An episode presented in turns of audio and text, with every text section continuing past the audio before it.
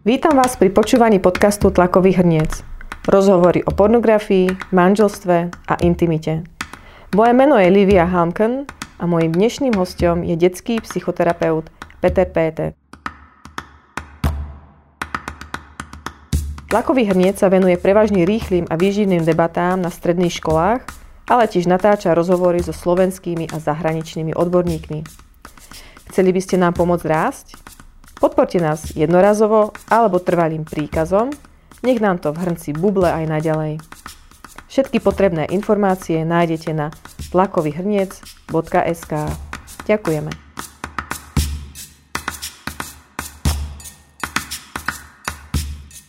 V rozhovore s detským psychoterapeutom Petrom Péte sa dozviete, ako vyzerajú jednotlivé fázy sexuálneho vývoja od detstva až po dospelosť, čo sa stane, ak je u detí sexualita stimulovaná príliš včas?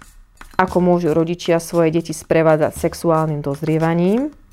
A či majú rodičia spozornieť, ak masturbuje ich dieťa ešte pred pubertou? Rozprávali sme sa aj o tom, ako dieťa vníma vzťah rodičov, ako sa vysporiadáva s tým, že matka neľubí len jeho, ale ľubí aj otca alebo súrodencov, ako by odporúčil sprevádzať svoje deti osamelým rodičom, ktorí nemajú partnera a oveľa viac? Nech sa páči, počúvajte ďalej.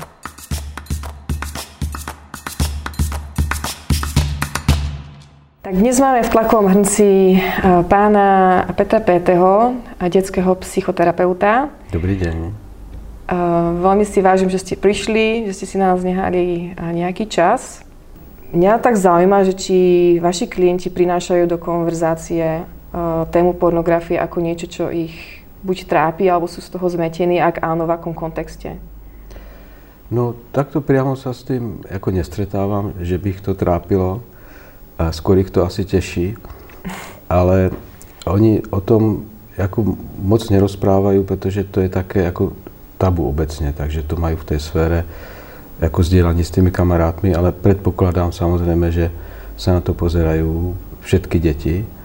A keď ja zistím z tej konverzácie, že sa toho nejak ako dotýkame, tak, tak sa začnem s nimi o tom rozprávať. A, pretože viem, že tí rodičia sa o tom s nimi nerozprávajú. Uh-huh.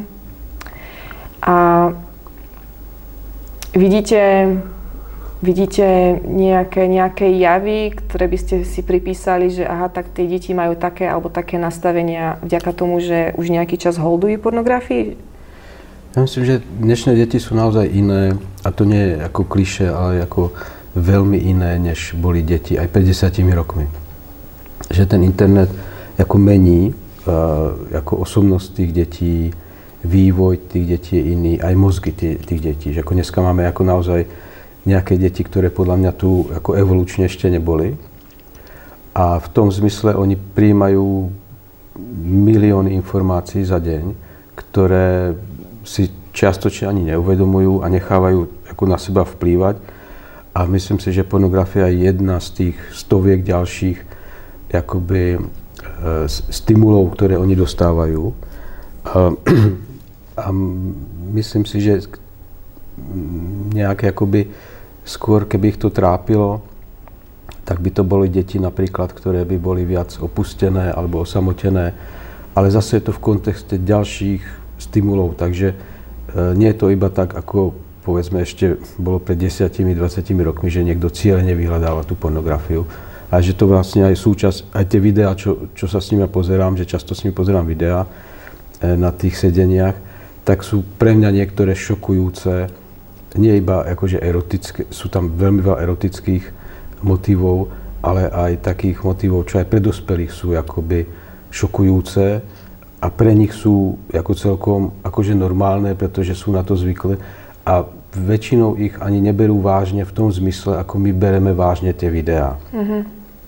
Čiže oni to majú v sfére nejakej e, akoby priebežne konzumovanej e, fantázie, ktorá je na hranice ako reality, vonkajšej a vnútornej reality. Čiže ako čas, čas, veľká časť tých detí žije v akési ako snovej realite a tam patria rôzne fenomény, a, ktoré oni príjmajú a rozumejú tomu inak ako, ako my dospelí. Aj preto, že my sme s tým nemali nikdy skúsenosť, takže v podstate aj ťažké sa do toho vžiť, ako to dieťa tú, tú vec ako prežíva, ale napríklad pornografia je témou pre niektoré e, skupiny chlapcov, ktoré potom pre niektorých sa mi stalo, že chlapček, ktorý je vývojovo proste ešte uh, akoby pozadu trošku, sa zrazu konfrontoval na druhom stupni s pornografiou tak, že mu to ukazovali spolužiaci a smiali sa mu, že on sa toho bojí. Takže v tomto smere sú vystavení tomu aj tí, čo to vlastne nechcú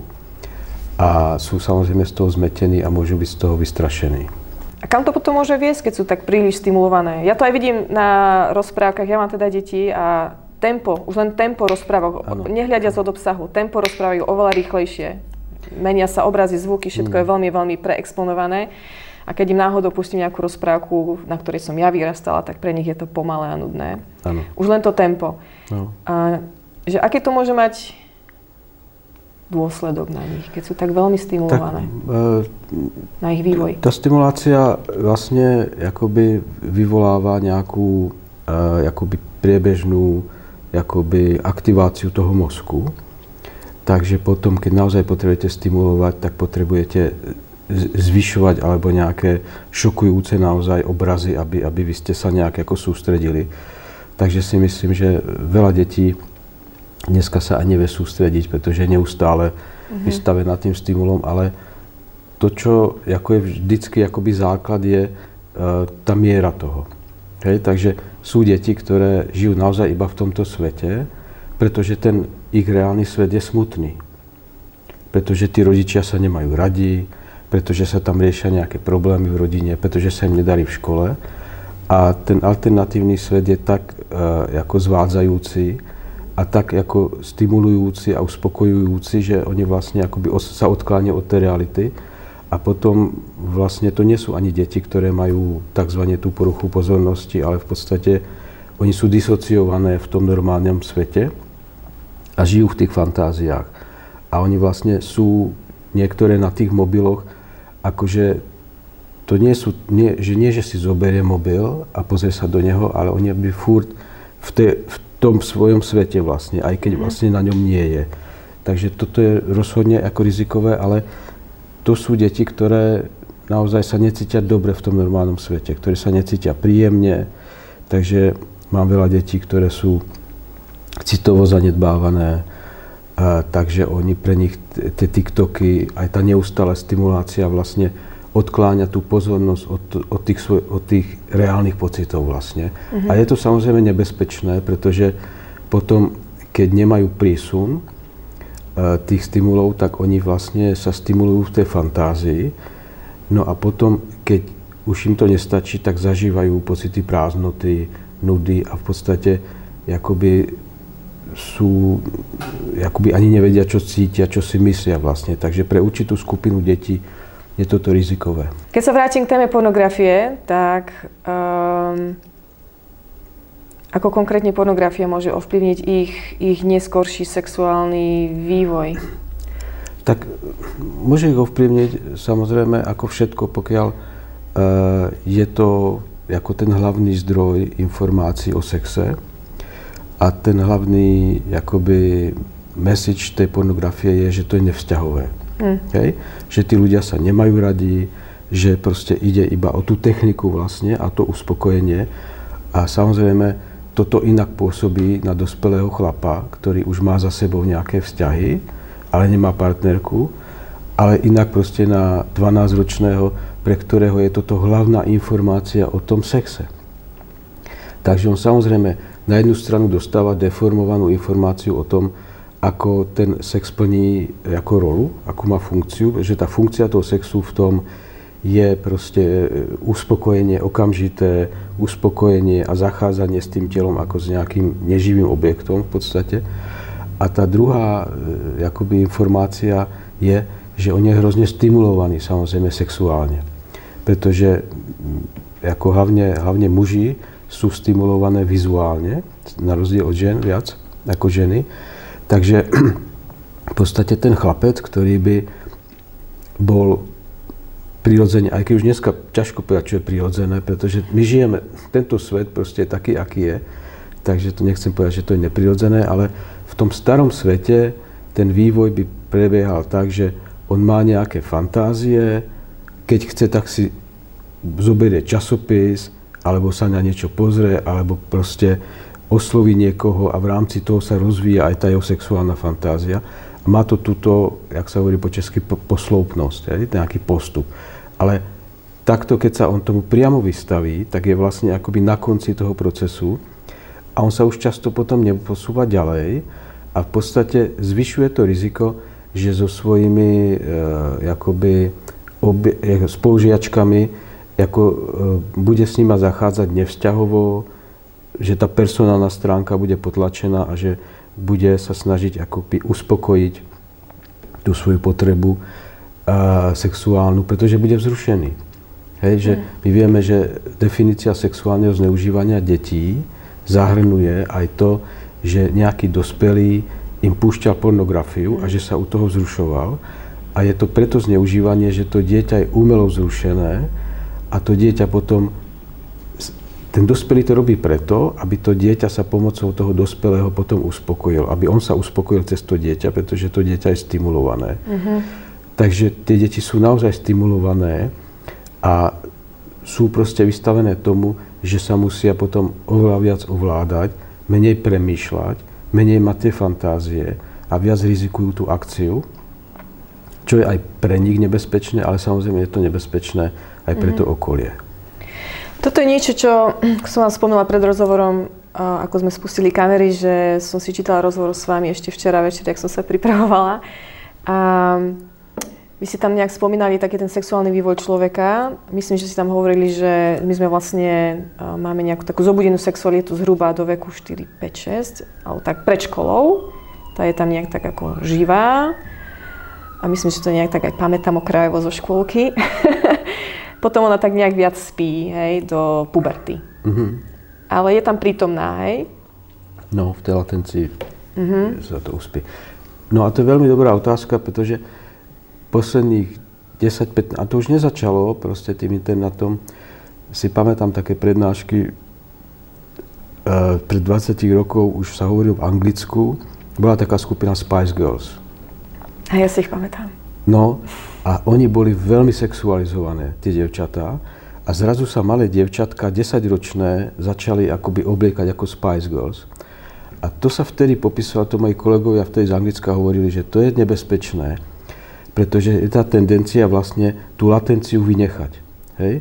A tá, tá veľmi živá sexualita nezralá do tej latencie, čo je to obdobie, keď tie deti idú do školy a potom sa to normálne akože uspí, oni si hrajú na tie rôzne detské hry, dievčatá sa kamarádia s dievčatami, pohrdajú chlapcami, chlapci pohrdajú no, dievčatami. A, a venujú sa svojmu ako, ako rastu, za akoby rozvoji osobnosti, uh, tým svojim talentom, uč, učia sa a, a sociálnym vzťahom, nesexualizovaným sociálnym vzťahom. A toto sa posledných 10 ročiach, 10 rokov strašne skrátilo. Takže, vďaka čomu? Ako vďaka tomu, že tie deti sú vystavené sexuálnym vzorom a stimulom.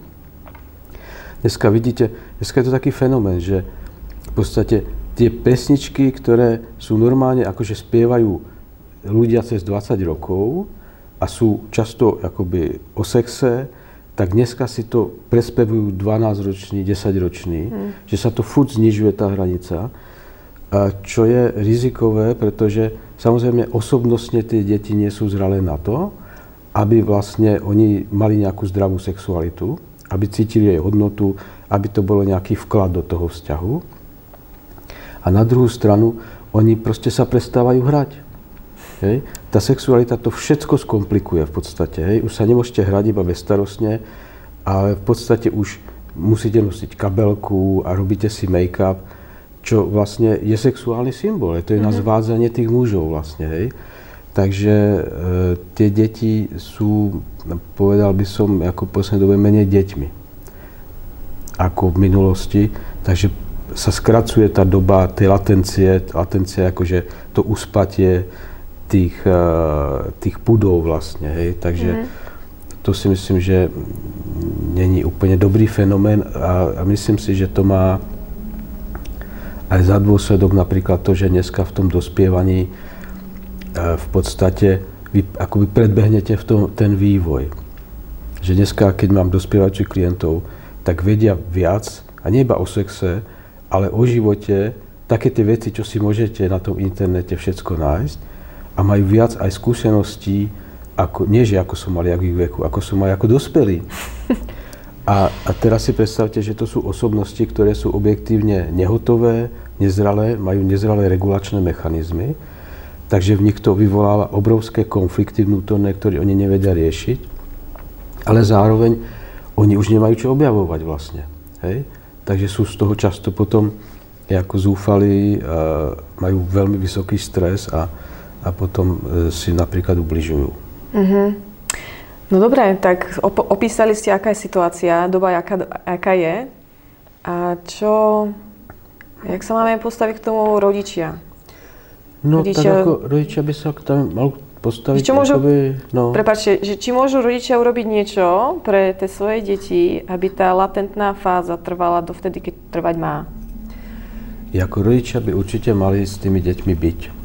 Uh, mali by sa s nimi hrať, mali by ich poznať, včera som o tom prednášal práve, že keď sa ma občas ako v rádiu pýtajú, že mám odpovedať do troch minút, čo by rodičia mali robiť, tak ste jediné, čo ma napadne, rodičia by mali tráviť čas s deťmi tak, že ich pozorujú, že ich poznávajú a včetne toho, že poznávam ten ich svet. Akože ja som hlúpy rodič, keď odsúdim internet, alebo si myslím, že vyrieším ten môj vzťah s dieťaťom, alebo vývoj toho dieťaťa tým, že mu zakážem internet, že odsúdim videohry, že odsúdim všetko, na čo sa pozerá. Namiesto toho, aby, aby som tomu rozumel, aby som s pokorou vlastne sa nechal poučiť, pretože ja som sa niečo také nemohol naučiť, pretože vtedy, keď som ja vyrastal, nebol internet. A potom, akoby to, čo tie deti potrebujú ďalej a vždycky budú potrebovať, je nejaká emočná, emočné doprovázanie tom zložitom, neprehľadnom, chaotickom svete. Hej? Pretože mm. logicky oni môžu mať úzkosť tých vecí. Hej?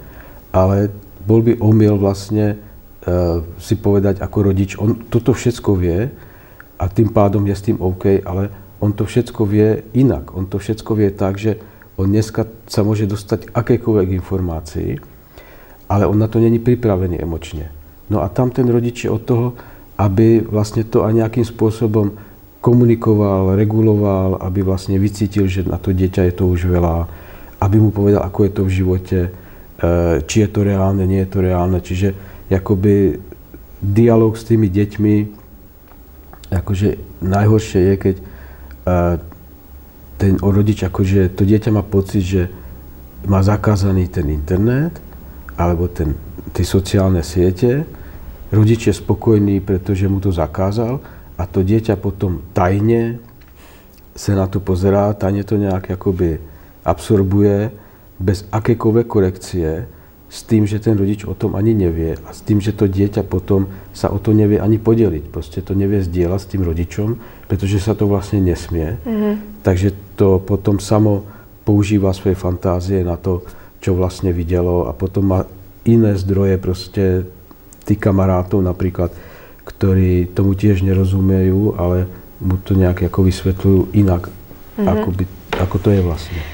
No ja tak nadhodím na druhej strane, ale hovorili ste, že, príliš, že tie deti sú príliš stimulované, že majú naozaj veľmi veľa podnetov. A tak uh, nie, nie, je zase dobré pre tých rodičov ako keby uh, tie deti aspoň do nejakej miery chrániť od tej prílišnej stimulácie, aspoň kým sú doma? No určite, ale to je o tom, že ja keď vnímam, že moje dieťa ma nevníma, uh-huh. že, že proste je vyprázdnené, že nemá na nič chuť, že proste naozaj chce byť iba na tom počítači, tak samozrejme, že je to výsledek toho, že to, že to prehnal a že to dieťa to nevie regulovať. Je. To máte, akože v psychoanalýze sa hovorí, že deti fungujú podľa snovej reality a podľa, podľa princípu slasti. Akože keď máte, keď dáte dieťa do cukrárny, tak si asi nepovie, keď dokiaľ môže jesť, tak proste je, hej. A od toho ten rodič je, aby povedal, no počúvaj, teraz už ako stačilo. Myslím si, že pre teba je veľmi ako ne, ne, nedobré, aby si pred spaním pozerať do tej obrazovky. Ráno potom nevieš stať, hej. Uh-huh. A samozrejme, z toho môže byť nejaká hádka, ale ako nepredpokladáme, že by z toho hádka nebola, pretože to dieťa strašne si praje, akoby byť proste v tom, e, zažívať tie zážitky. A, ale to nie je o tom, že to proste teraz akože sa pohádame a, a niekto je zlý, ale proste to je o nejakom rozhovore a o tom, že ten rodič vlastne akoby uh, získava kontrolu nad tým, ako sa to dieťa v takto dôležitej veci informuje, stimuluje a to nehovorím o nejakom dohľade úplne, ale o tom, že už, už vidím, že moje dieťa je proste x hodín a že, že už to ide na úkor socializácie napríklad, tak proste zavediem nejaké pravidlá. Hej? A tým deťom sa často uľaví. Hej, ale... Ja, ja by som čakala, že práve bude ťažká rebelia, no, odboj. bude rebelia na začiatku, ale potom sa im uľaví, pretože oni vlastne jakoby zrazu už to nebudú musieť riešiť fúr, či sú alebo nie sú, pretože mm-hmm. takto je to dané. A bude to v rámci nejakého vzťahu, hej, že nebude to tak, jak niektorí rodičia dobrej vôli uh, akoby sa naštú na to dieťa a vypnú mu wi hej? Tak čo, tak to dieťa ide domov, ide spať proste naštvané, rodičia sú naštvaní a oni sa o tom nerozprávajú. Ale ja sa snažím tým, aj tým rodičom vysvetliť, že to môže byť nejaký rozhovor o tom, aká je tá miera podľa nich, aká je tá miera podľa neho, čo ale predpokladá, že tí rodičia nejak tomu rozumejú, prečo mhm. je to pre neho dôležité. Hej? Mm-hmm. Akože za toho covidu keď tí rodičia odsudzovali tie sociálne siete, však pre tie deti to bol jediný spôsob, jak byť v kontakte s kamarátmi. Hej? A keď ten rodič povie, no to sú virtuálni kamarádi, no dobre, ale on iných nemá. Hej? Tak ako čo? Tak radšej nebude ako s nikým komunikovať? Hej? Že, uh-huh.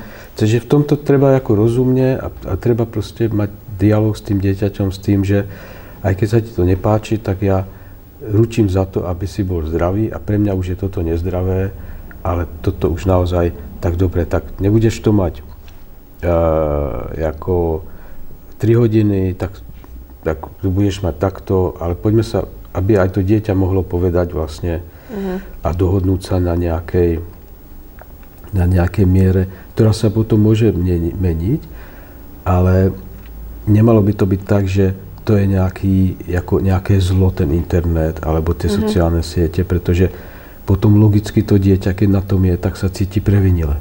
Hej? Mm-hmm. Mm-hmm.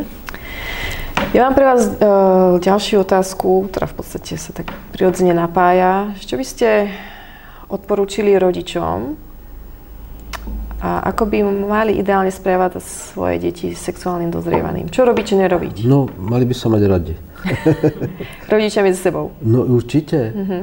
To, to jasné. No dobre, ale ako pro spustu ľudí to není jasné, hej? Nie? No nie, proste oni, tí rodičia sa chovajú k sebe hnusne, nedávajú si na, najavo tú lásku, neobjímajú sa, nevylučujú deti proste zo spálne, pretože si chcú užiť jeden druhého.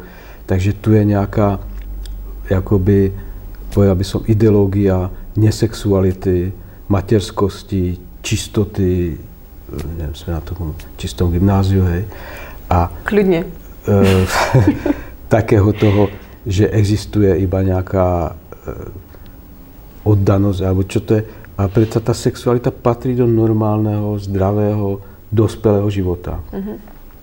A keď tí deti tohto zažijú, hej, že tá mama sa páči tomu otcovi a otec, že si tí rodičia vážia jeden druhého, tak proste do toho absolútne tá sexualita patrí. A patrí aj do tohoto.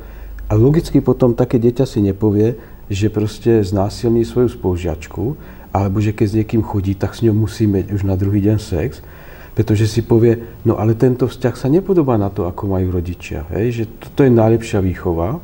Vlastne hovoril profesor Matejček, ktorý mal tento rok z té výročie narodenia, takže najlepšie vychová, takže nevychovávame. Hej? A, Čiže s príkladom. Príkladom toho, že naozaj, že, že mama s otcom povie, počúvajte deti, ale to už je proste e, naša izba, my chceme proste ísť sami niekam, hej, vy si proste robte niečo, my, si, my, my sme spolu strašne radi. Toto deti v ideálnom prípade by mali zažiť, ale toto sa často nedieje, pretože dneska je tá ideológia často toho narcistického rodičovstva, hlavne u tých matiek, takže aj tí chlapi sa tak ako stiahujú, pretože dieťa je všetko. Hej, dieťa je akoby najväčšia hodnota, stredobod rodiny a potom ako to dieťa v podstate e, akoby vlastní toho rodiča a je to vlastne ale naopak, že, že ten rodič vlastní to dieťa preto, aby on mal ten pocit vlastnej hodnoty a tam sa už ten druhý nezmestí. Hej? Mm-hmm. Akože v psychoanalýze ako pracujem a vždycky akoby odlišujem diádu od triády. A vývojovo, alebo vývinovo po slovensky, tá triáda je o troch. Mm-hmm. Hej? A to znamená, že ja milujem niekoho, kto je vo vzťahu ešte s niekým, na koho ja žiarlím, ale ten, ten niekto vlastne ma tiež má rád. Hej? A to je úplne iný vzťahový model. Psychoanalýze sa tomu hovorí objektová fantázia od toho, ja ťa milujem a ty ma miluješ alebo nemiluješ a môj celý moje, uh, ako môj život závisí na tom, či ma má niekto rád. Hej? A vždycky v tej dvojici, to je tá diáda. A to je nešťastné, hej? pretože to je vlastne uh, akoby model i narcizmu, ale tá triáda je o viacerých ľudí. Hej? To, že ja môžem byť milovaný v rámci nejakých ďalších vzťahov, mňa motivuje k tomu, aby som sa staral o tie vzťahy aby som sa staral o to, aby, sa ľudia, aby ľudia spolupracovali a nebojovali. A že to není o tom vylúčovaní toho, toho tretieho. No ale v tých rodinách sa dneska ako ten tretí e, ako často vylúčuje. Hej, že vlastne, väčšinou asi ten otec teda. Väčšinou otec, ale býva to aj tak, že tí otcovia sú ako tie mamy a majú diadický vzťah s tým, že to dieťa má dva diadické vzťahy. Mm-hmm. Že nemá triadický vzťah, ale má vzťah super s otcom a super s mamou, ale potom tí rodičia povedia, viete, ale keď sme spolu, tak to nefunguje. On furt ako zlobí, mm. furt vyvádza. Mm-hmm. No to je preto, že on neunesie, že by tá mama mala rada ešte niekoho iného než jeho. Ale nie je to prirodzené tak dané, že to dieťa chce vidieť svojich rodičov, jak sa lúbia? Že to je, to je pre ňo predstavuje to... tú, tú, to bezpečie, to, no, to hniezdo, nie? Hej, to teplo. No ale to povedzte tým rodičom proste, hej. Mm-hmm. Oni z nejakého dôvodu majú predstavu, že to prirodzené je, že to dieťa musí byť lúbené proste a že nesmie žiarliť. A to potom, dobre, keď ten otec je nejakým spôsobom ako upozadený, no ale potom to, čo psychoanalýze sa tomu hovorí, ten oedipský komplex, tak potom to je s tým súrodencom. A to sú brutálne vzťahy potom v rámci tej rodiny. To dieťa žiali na toho novoprichodzieho, závidí mu, a neuniesie, že by mama mohla mať rada toho nového proste. A to sú potom, potom prídu tí rodičia s tým, že to dieťa agresívne, prestane sa učiť alebo si začne nejak, proste začne sebe byť sa hlavou e, do, do, do steny, pretože neuniesie, on sa cíti existenčne ohrozený tým, že by mama mohla ešte mať niekoho dokonca radšej ako jeho. Kvôli tomu, že už nezneslo to, že mama môže mať rada otca. Dobre to No už kvôli tomu, že tí rodičia E, sa dohodli, že, že všetko je, je najdôležitejšie, aby on bol šťastný. Mm-hmm. Takže keď, keď nemusíš ísť ani sám spať, alebo keď sám spíš, ako formálne, tak môžeš k nám kedykoľvek prísť, pretože ty si pre nás najdôležitejší. Mm-hmm. Pretože náš vzťah je menej dôležitý, ako si ty. No ale tam príde potom súrodenec, hej. A, ako, a čo potom, hej? Takže sa im to zase vráti, akoby oknom, tá otázka, že to dieťa nie je pripravené na to, že by sa muselo od toho výlučného svojho, ten svoj objekt výlučný ako s niekým deliť. A to môže potom, pardon, e, mať za následok to, že takýto človek, keď vyrastie, tak môže byť do konca života ublížený a mať pocit krivdy z toho, že ho niekto nemá dostatočne rád. To som sa vlastne hneď chcela spýtať, že keď má dieťa takto nastavený uh, vzťah s rodičom, že iba ja a ty mama, alebo no. iba ja a ty oco, že aký, aké partnerské vzťahy potom neskôr bude buď vyhľadávať, alebo dokáže vôbec mať? No takto, viete, to je akoby um, v podstate to, v čom sú tie deti často vychované, a to súvisí aj s tým internetom, aj s tou pornografiou, je, že nemáte žiadne obmedzenia. A že vy pokiaľ môžete, tak sa môžete prežrať, pokiaľ vám nie je zle. A to je vlastne jediná taká tá nejaké obmedzenie telesné, ale už ani to úplne neplatí, pretože aj to telo si nakoniec môžete prispôsobiť tej fantázii. Hej, dneska už tá medicína vám tu možnosť dá. Čiže psychologicky taký človek, ktorý nemá tieto hranice, je neustále ako e, úzkostný e, z toho, že bude mať nejaké prekážky. A keď nastane nejaká prekážka, ja poviem príklad, chlapec, ktorý pochádza, pochádza z veľmi dobrej, bohatej rodiny, e, vždycky všetko dostal, vybavili mu dokonca aj gymnázium, na ktoré on objektívne nemal. A on sa e, pred nástupom do školy pokusil o samovraždu. A ako nikto nepredpokladal, že takéto akože šťastné, super dieťa proste uh, chce sa zabiť iba preto, že si uvedomil, že tam už končí sranda, hej? že to už na gymnáziu ako tam už nebude môcť, nebude, nevystačí mu, aby, bol, aby mal milú pani učiteľku a on bol proste roztomilý. Tam už nikoho neoklame, ako keby, Tam hej? už tí rodičia mu tie známky asi nekúpia, aj keď aj také školy určite sú. A pretože on predtým, ako nemal tie hranice, hej, pretože tí rodičia e, investovali, neustále ho zásobovali tým, čo mu robilo, robilo radosť. Hej. A takýchto detí, a takéto deti sú potom veľmi nepripravené na ten život a pri prvej prekážke oni, oni zlyhajú, pretože oni sa nevedia vyrovnávať so stresom. No a jeden z tých stresov v tom vývine je predsa, že moja mama ma už tak nemá rada, ako ma mala rada, ale že má ešte niekoho iného rada. Hej? A to je ponižujúce, to je zraňujúce, psychoanalýze by sme povedali, že to je taký kastrující uh, ako zážitok, ale ja sa s ním vyrovnám s tým, že sa posuniem zase v tom vývoji a povedzme si poviem, že ale môj otec ma má rád a ja môžem dostať od toho otca, čo som nedostal od tej mamy a ja sa tej mamy radšej vzdám. Hej?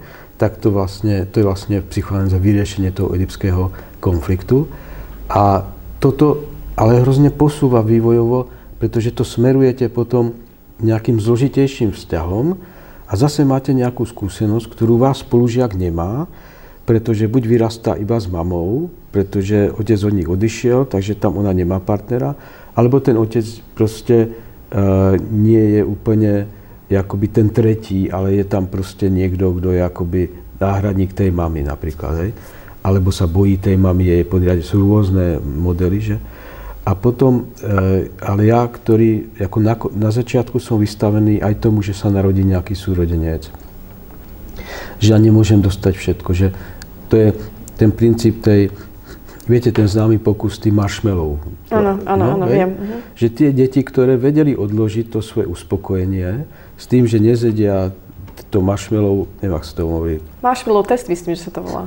Marshmallow test, ale po slovensky ten, ten, to je marshmallow, cukrík. Ten, cuk, ten cukrík nezjedia, pretože budú mať potom odmenu za to, že ho nezjedia neskôr.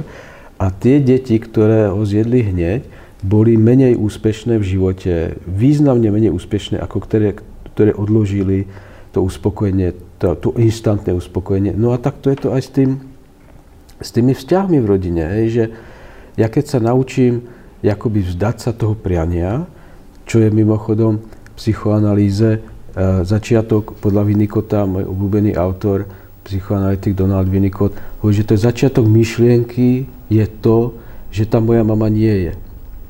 Hej? Mm-hmm. A keď tam tá mama, moja mama je, tak ja si ju nemusím predstavovať. Nemôže vzniknúť symbol tej mamy, pokiaľ je tam furt. Hej? A že ten symbol, čo je vlastne myšlienka, vlastne nahrazuje tú mamu, ktorá tam nie je. A to je nejaká mentálna operácia, ktorú dieťa, ktoré je vyslovene neustále uspokojované v tých potrebách, ako nemá. Hej? Mm-hmm. Čiže nejaká frustrácia akoby je v tom vývine veľmi dôležitá. A tu vznikol taký omyl, že tie deti by nemali mať žiadnu frustráciu a šťastné deti a, a časopisy vlastne sú o tom, ako tie šťastné mamy a šťastné deti nejak ako spolu nažívajú v nejakej ako bubline a nič také ako, ako zlo, nenávisť, hnev, závisť ako neexistuje. Alebo existuje, ale je projikovaná do niekam inam. Buď do toho otca, ktorý je ten zlý, alebo proste do nejakých iných ľudí. Proste my sme ten ideálny pár a vonku je proste tá špina. No. A to potom môže končiť tým, že tie deti niektoré potom končia na tom domácom vyučovaní, pretože tá škola predsa len ponúka nejaký kontakt s tou realitou, kde sú, kde to nie, kde nie, neexistuje iba dobro, hej, ale mm-hmm. dobro je v tom zlom. Mm-hmm. Takže potom ako ďalej udržujem to dieťa proste v bubline. Akože dobre sa mi to počúva, lebo myslím, že ja s manželom, teda neviem či naivne, ale myslím si, že dokážeme byť dobrý príklad milujúcich rodičov a že tie naše deti vnímajú aj znaky nehy, aj naše sexuálne prežívania, ale je mnoho rodičov, ktorí sú sami, alebo je otec fyzicky alebo duchovne neprítomný, hej. Že čo by ste poradili takým rodičom, ktorí to ako naozaj nemajú ako ukázať príkladom? No takto, viete čo zase ste psychoanalýzy, a už nechcem moc teoreticky, ale k tomu, aby vy ste, ehm, aby niekto mal partnera, v ktorom je v nejakom vzťahu, k tomu musí mať najskôr fantáziu o tom partnerovi. A je to nevedomá fantázia, ktorá zase vzniká v tom vývine. A keď tá mama mala otca, ktorý tú mamu byl, alebo, alebo boli rozvedení rodičia a vyrastala iba s mamou, alebo otec bol napríklad alkoholik, alebo zažila nejaké traumy, tak ona tam v tej svojej fantázii nejakého partnera, ktorého by mohla milovať, a on by miloval ju, ako nemá. Mm-hmm. Hej? Potom si síce nájde nejakého chlapa, ale v tej fantázii ona bude furt akoby pod vplyvom tej nevedomej fantázie, že ten chlap je nejaký menej cenný, alebo že, že je pro ním nebezpečný. Čiže bude to mať ťažšie vytvoriť ako partnerský vzťah. Takže to, to nedá sa to úplne ako zariadiť. A takto je to podobne aj s tými mamičkami, s ktorými pracujem a ktoré vychovajú tie deti sami. Hej? Pretože ono teoreticky v podstate pre toho chlapčeka alebo pre tú dceru stačí, keď tá mama má toho partnera v hlave. Mm-hmm. Pretože ona v tom prípade nepustí tie deti do postele, pretože si povie, no to je miesto niekoho iného, ktorého si raz nájdem a bude ho hľadať. Hej? Niekto tam nakoniec zapadne hej? do tej mm. fantázie. Pretože e, podľa tej klanianskej psychoanalýzy, ktorú mám rád, tá fantázia je nadriadená tej realite. Hej? Takže, e, ale mama, ktorá tam už predtým, ako toho chlapa nemala, ktorá sa už rozišla s tým otcom, síce bol nejaký divný, ale čo my vieme, proste ona sa s ním rozišla ešte pred narodením toho dieťaťa. Alebo proste sa bojí tých chlapov, alebo proste je tak neistá v tých vzťahoch, že jediný zdroj je istoty je to dieťa, vzťah k dieťaťom. Tak takáto mama, aj keby tam bol nejaký chlapík, a čo sa niekedy stane, že sa tam objaví kolega Ajťák, príde opraviť počítač, poznáte to, nakoniec tam dostane do rána. Nepoznám. No, asi, ako zo života, hej. A tak, e, tak ten chlapček príde a povie, tak čo toto je, kto tu je, čo ty mama ešte s niekým tu na, ja nechcem už nikoho. A mama povie, no tak dobre, tak vystačíme si sami, hej. Mm. A to je tragédia, hej, pretože ten chlapček potom sa presadí, pretože on bude mať tú žensku akože, hej. A ona proste podľahne tomu, že naozaj akože ona je pritom tá dobrá mama, ktorá sa ako obetuje pre toho chlapčeka, že nemá partnera, ale vlastne o toho, na toho partnera ani moc nechce. Takže ja potom s tými mamičkami vlastne akoby premýšľam, či tam niekoho v tej hlave ako majú, hej, a ako mhm. to oni majú s tými chlapmi. Ale teoreticky by stačilo, keď tie maminy hovoria, že ja by som si rada niekoho našla, ale proste starám sa o deti a, a nemám čas tak keby, keby ona občas odišla z domova, keby povedala tým deťom, ja som teraz bola s kamarátkami v kaviarni, ja si robím nejaký kurz, idem tancovať niekam. A pretože to dieťa si vo fantázii už dosadí niekoho, koho tá mama má radšej v tú chvíli ako jeho. Mm-hmm. To je to dôležité. Jak hovorí eh, francúzsky psychoanalytik Jacques Lacan, tak hovorí, že vlastne on to v mene otca je, sú tie zavreté dvere. Hej. Tie zavreté dvere do spálne tej mamy sú akože v mene otca. Hej. A to je symbolické, že, ten, že to dieťa vie, že tam niekto má prístup, ale že prístup nemá. Aj keď tam akoby fyzicky nikto nemusí byť.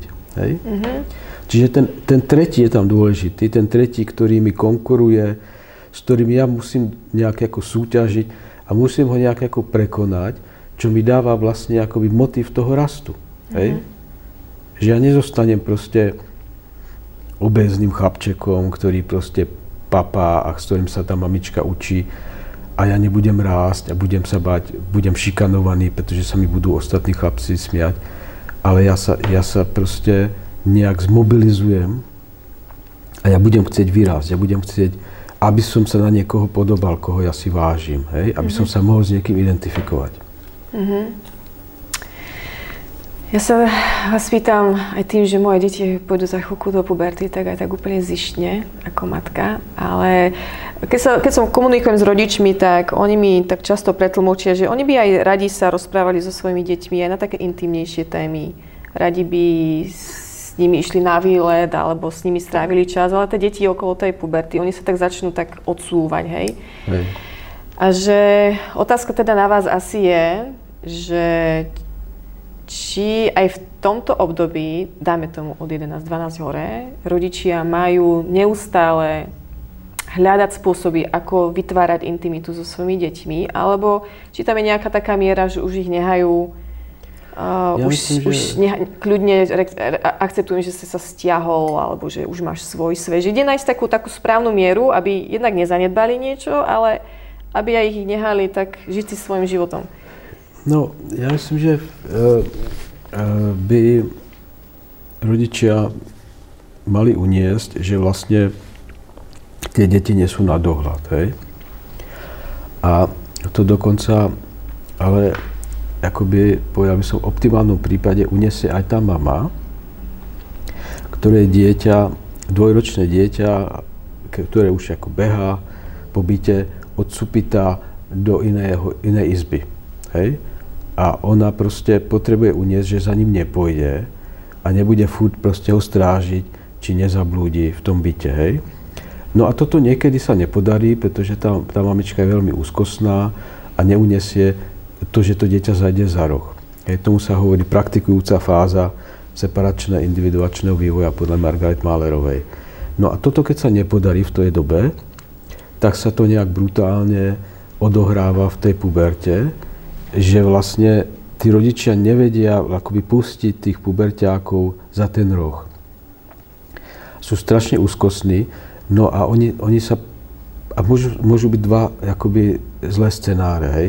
Buď ich vôbec nepustia, že ich strašne obezujú, alebo ich potom akože pustia a, a niečo sa logicky stane, pretože dieťaťu sa môže niečo stať, opije sa, alebo neviem, otrávi sa drogami alebo má nejakú zlú sexuálnu skúsenosť napríklad a potom sa chce k tomu rodičovi vrátiť a ten rodič je urazený, že ho predtým nechcelo, že odmietal a on povie, no tak vieš čo, teraz, ako, teraz si to vyžer, hej. Ktorý rodič by to tak? No spústa rodičov tie deti potom potrestá aj tým, že ich vyhodí z domova. Hej? Ja, že aha, že vystrsil si nejaký prúser a ano. teraz už za mnou nechoď. Aha, dobre, Takto, už som no. si to preložila inak. A, mhm. a to je proste prúšvih, pretože to dieťa iba skúša tú svoju samostatnosť, ale tu tých rodičov využíva ako nejaký základ, čo sa tomu hovorí, akoby uh, nejakú, nejakú akoby safe base, mm. proste nejakú základňu. No a to, na čo ste sa pýtala, kde je tá miera, tak povedzme v tom dospievaní je proste tento model, hej, že ja tým deťom mám dať tú slobodu, ale mám byť na dohľad a mám byť dostupný, keď ma potrebujú. Hej? Mm. Ale keď oni ma potrebujú, a teraz keď sme už u tej sexuality, tak ja nebudem zakazovať, keď mám proste, mám 15-ročného syna, má frajerku, tak ja mu nebudem dohovárať, prosím ťa, nemôže s ňou mať sex ešte a máte sex a nemáte sex.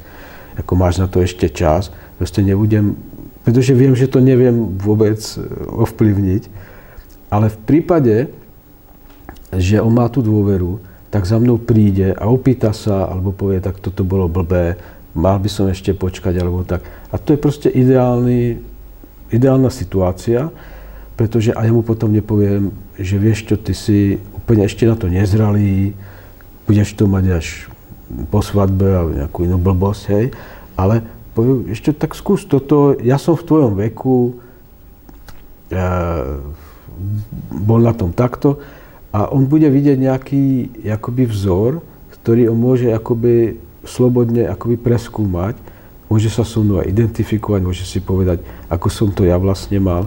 Čiže o tej sexualite by sa mali baviť od určitého veku, povedal by som od tej preadolescencie určite devčatá s matkami a chlapci s otcami, pretože tam to dievča sa stáva ženou cez identifikáciu s tou matkou a syn cez identifikáciu s otcom alebo s chlapom. Hej? Ako vy sa stávate, dostávate dospelú sexuálnu identitu cez osobu stejného pohľavia, cez identifikáciu s osobou stejného pohľavia.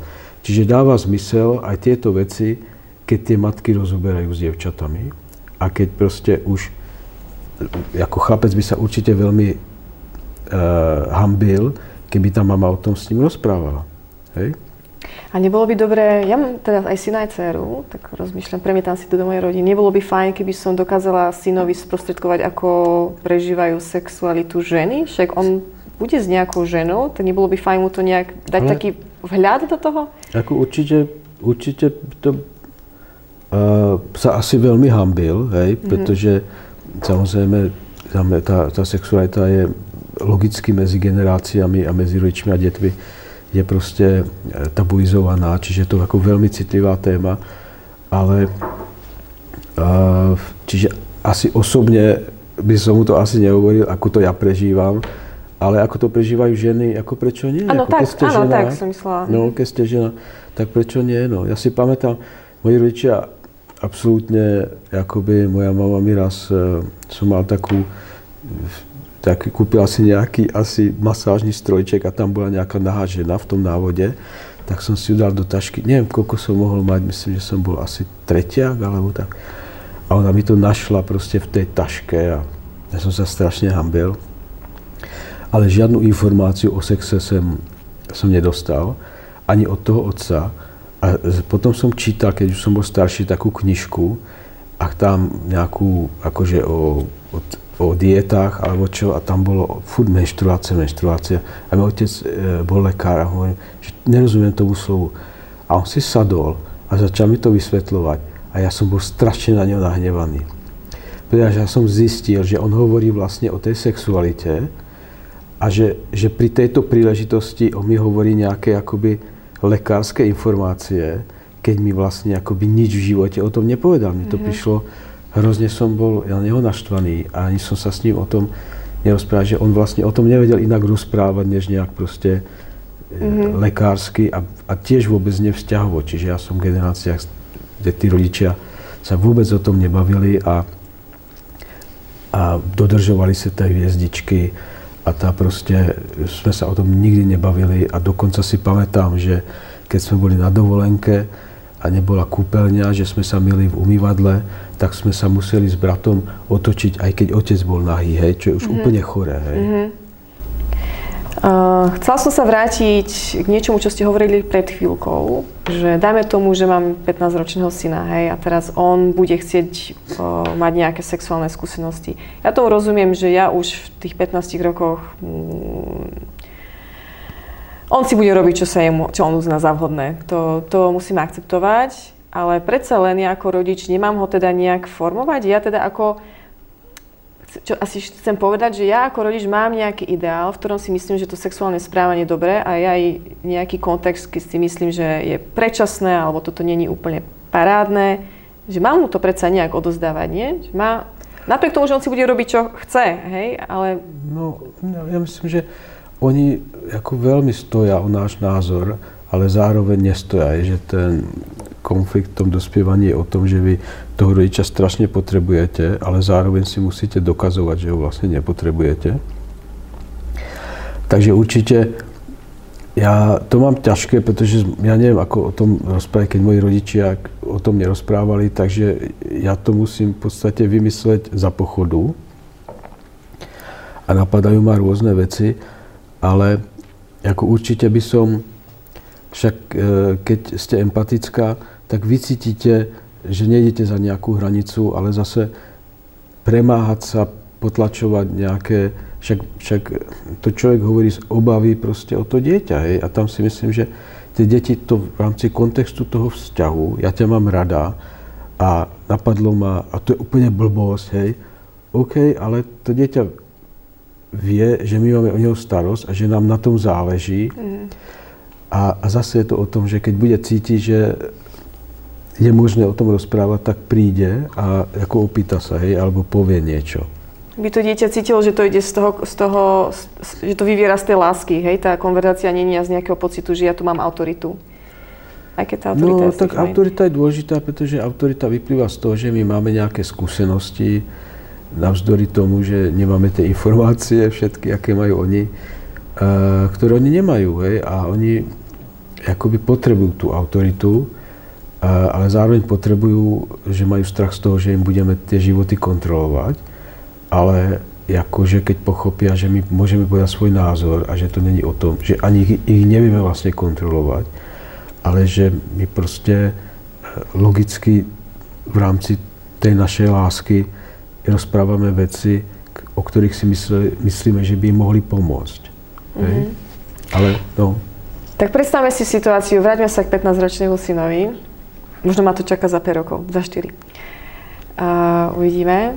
Tak dajme tomu, že môj syn v 15 zač sa neviem, zaláskuje, alebo proste bude mať nejakú lásku svoju, hej, a bude mať pocit, že on už je pripravený na sexuálny život. Ja ako rodič, ja by som, priznávam sa, mala s tým problém.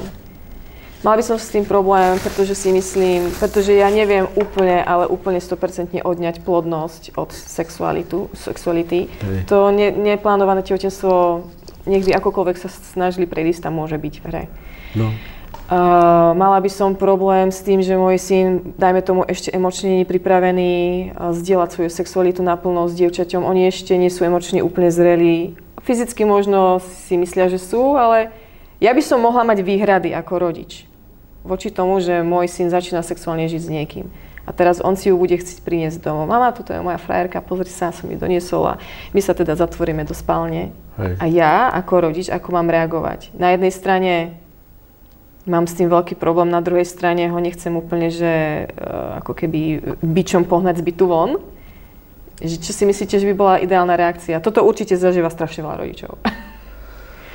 No, ako určite, no, tak ja to beriem tak, že uh, ten uh, syn proste má nejakú vlastnú vôľu a že si nemyslím, že by nechcel, že to, čo by nechcel urobiť, že by to neurobil, aj tak, aj keby som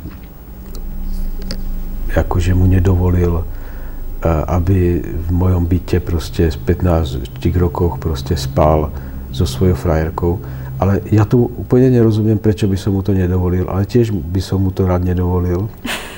Ale nerozumiem tomu, pretože zase akoby hovorím si, že keby to chcel, tak to realizuje inak ale asi by som sa s, s ním o tom ako skúsil ako porozprávať, aké sú moje pocity, obavy s tým, že zistím, že by to ani nenapadlo napríklad, hej, že to sú proste mm-hmm. moje fantázie, alebo ako to vlastne dneska je ten trend opačný, hej, že vlastne sa odkladá vlastne tá sexualita a v tých desiatých rokoch sa to znížilo, teraz sa to začne akoby ten, ten akoby tých, že, že tí mladí chodia spolu a nespia spolu. Je taká tendencia tiež.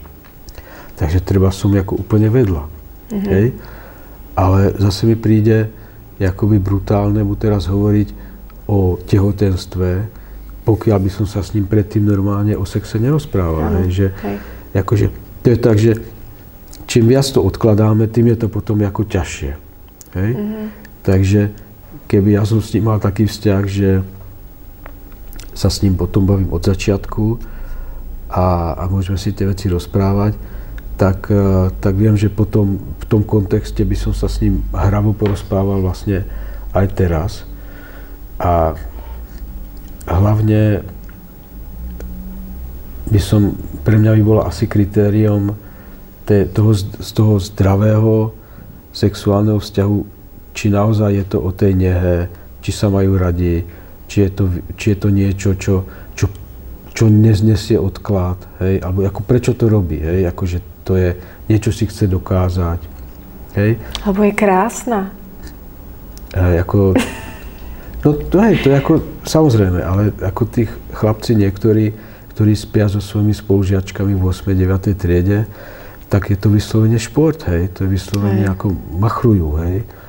A, ale ako v prípade, že môj syn má nejaký pekný vzťah a ako sa majú radi a chodí tam k jej rodičom, tak potom už je to naozaj, potom je to už naozaj o tom, aby sa technicky niečo nestalo. Hej? Mm-hmm.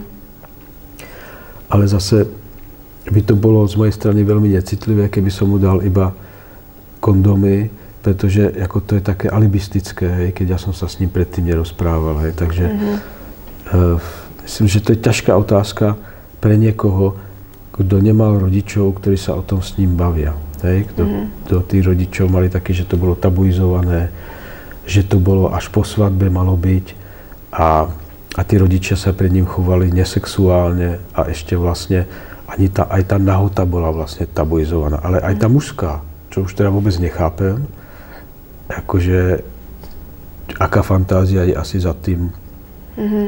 že chlapec vidí svojho nahého otca, mm-hmm. ale to už asi je vlastne nejaká perverzná fantázia asi tej, toho druhého rodiča, mm. ktorá zase vznikla v nejakom historickom kontexte. Napríklad mm. toho, že ten rodič pochádza z rodiny, keď sa furt rodili deti. Mm. Hej? A, a to môže byť, že ten odpor k tomu sexu je o tom, že tie deti vlastne majú odpor vlastne potom k tomu sexu dospelosti, pretože z toho vznikali furt ďalší a ďalší súrodenci. Hej? Ktorých nevedeli ustať.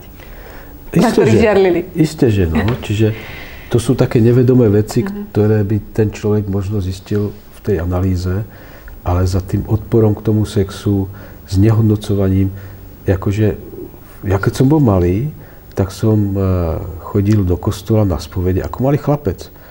A tí farári sa ma pýtali, sme pri tých farároch, či som mal nečisté myšlienky. A ja som furt nevedel, čo to je. Aha. A potom som, potom som pochopil, že nečistú myšlienku, akú máte nečistú myšlienku, keď máte 8 rokov, tak asi sú to nahé ženy. Aha. Takže ja som sa tým začal trápiť, že som si predstavoval nahé ženy. Ako reálne. Oni vám privodili tie nečisté myšlienky, hej? Rea- reálne som sa z toho spojil a to je hrozné. A kde to vzniklo, to má ako ako má veľké asi dôvody psychologické u tých farárov, že, že vlastne ten sex, aj tá nahota je proste niečo zlé, niečo špinavé. Mm-hmm. Hej? Čiže keď sa vrátime k tej pornografii, pornografia není o tom, či tam je vzťah alebo není vzťah, či sa majú radi alebo nemajú radi, ale že vôbec je to zlé. Ten sex je zlý, mm-hmm. ako, pretože napríklad nie sú manželia, alebo ako Čiže to je niečo, preto o tom rozprávam, že jak, jak teraz v poslednej dobe som často na Slovensku, som zistil, že veľmi veľa detí, ako určite násobne viac ako v Čechách, v tomto na Slovensku vyrastá ešte aj teraz. Hej? V tomto tabuizovaní, v, tom, v tej prísnej morálke, odsudzovaní tej sexuality, sexu, čo je veľmi rizikové, pretože potom plodí tú perverziu. Hej? Mm-hmm. Myslím, že asi veľa eh, rodičov sa tak zdráha rozprávať so svojimi deťmi o sexualite, lebo práve, že majú strach, že ich nejak predčasne sexualizujú, alebo predčasne ja, ja nemám príliš preto pochopenie, ale takto to počujem, že, že sa boja, že príliš zavčasu v nich zbudia nejaký záujem, no, alebo... To je jeden, jeden z tých eh, argumentov toho, že nemajú byť sexuálna výchova v škole, že vraj tie deti sa dozvedia o niečom, čo ešte nevedia a potom na to budú myslieť a potom to, nedaj Boh, budú aj niekde realizovať. Ale tie deti myslia na sex od začiatku. Predsa spústa hier je sexuálnych. To je proste, to je proste príroda. Hej? A ja keď z toho urobím nejakého strašiaka, tak vytesním to, tak sa mi to vráti v nejakej deformovanej proste podobe, mm-hmm. ako niečo zlé a já vlastně získám jako zlý vzťah aj k sebe. Protože jako sexuálne fantázie, sexuálne sny, aj keď, ne, aj keď nemusia byť explicitné, že tá sexuálna, tá nie je iba genitálna sexualita, je, to má rôzne v tom detstve podoby, tak ako v tých snoch a je proste súčasť tej psychiky, súčasť toho rastu a tým sa neprebudí, že niekto u nej bude rozprávať. Naopak sa tým oslovia tie deti, ktoré sú zneužívané a zistia, že to je zlé. Hej? Že proste to má nejakú formu, má to nejaký zmysel a že oni sú proste zneužívané a nevedeli, že sa jedná vlastne mm-hmm. o mhm. sexuálne zneužívanie. Mm-hmm. Čiže naopak tým deťom to môže pomôcť aj nejak, čo som mal niekoľko prípadov takých, že že v škole sa o tom dozvedeli, že to, čo im robí striko, je mhm. vlastne mm. sexuálne zneužívanie. To je, to je hrozné. To je hrozné, že tie deti fakt nemajú informácie na to, aby rozoznali, že sú sexuálne, to, mi, to mi príde hrozné. Ale vrátim sa k tej sexuálnej výchove na školách. Mňa sa celkom často pýtajú rodičia, že či som za alebo proti sexuálnej výchove na školách a nie som a priori ani tak, ani tak. Skôr som za, ale pre mňa je skôr otázka, že čo by to obsahovalo, aký by bol obsah sexuálnej výchovy, lebo mne to príde ako nádherné privilegium, že ja sa môžem so svojimi deťmi rozprávať o sexualite a môžem im odozdávať, čo ja považujem za ideálne, ako kontext, kontext. Hej, pre mňa ideálne, že ja sa mám rada s mojim mužom a ja veľmi im prajem, aby to takto mali aj oni do svojho života. Avšak tá sexuálna výchova môže vyzerať rôzne, podľa toho, kto ju prednáša, aké má, aké má ciele, alebo to ja neviem, že asi, asi v tom majú tí rodičia strach, nie? Že podľa toho, čo sa tam povie, ani nie a priori, lebo je to o sexe, ale že z akého uhlu sa to pojme. No ale ako to je o tom, že keď doma o tom nerozprávam, mm. tak preceňujem to, čo sa im povie v škole. Hej. Tak nech o tom rozprávam doma. Áno. Jako, ako v škole sa dozviem rôzne blbosti a to je so všetkým. Potom by som povedal, že sa nesmie učiť dejepis, pretože tam nejaký idiotský učiteľ proste interpretuje dejiny proste blbo, tak to je podobný problém. To je ako preceňované, nadhodnotené, pretože je to tabuizované a pretože o tom nebudeme rozprávať, tak sa bojíme, aby o tom niekto s tými deťmi nerozprával. Pričom tie deti, ako mrknutím oka, sa dostanú k tým informáciám, ktoré sú nechutné, často proste...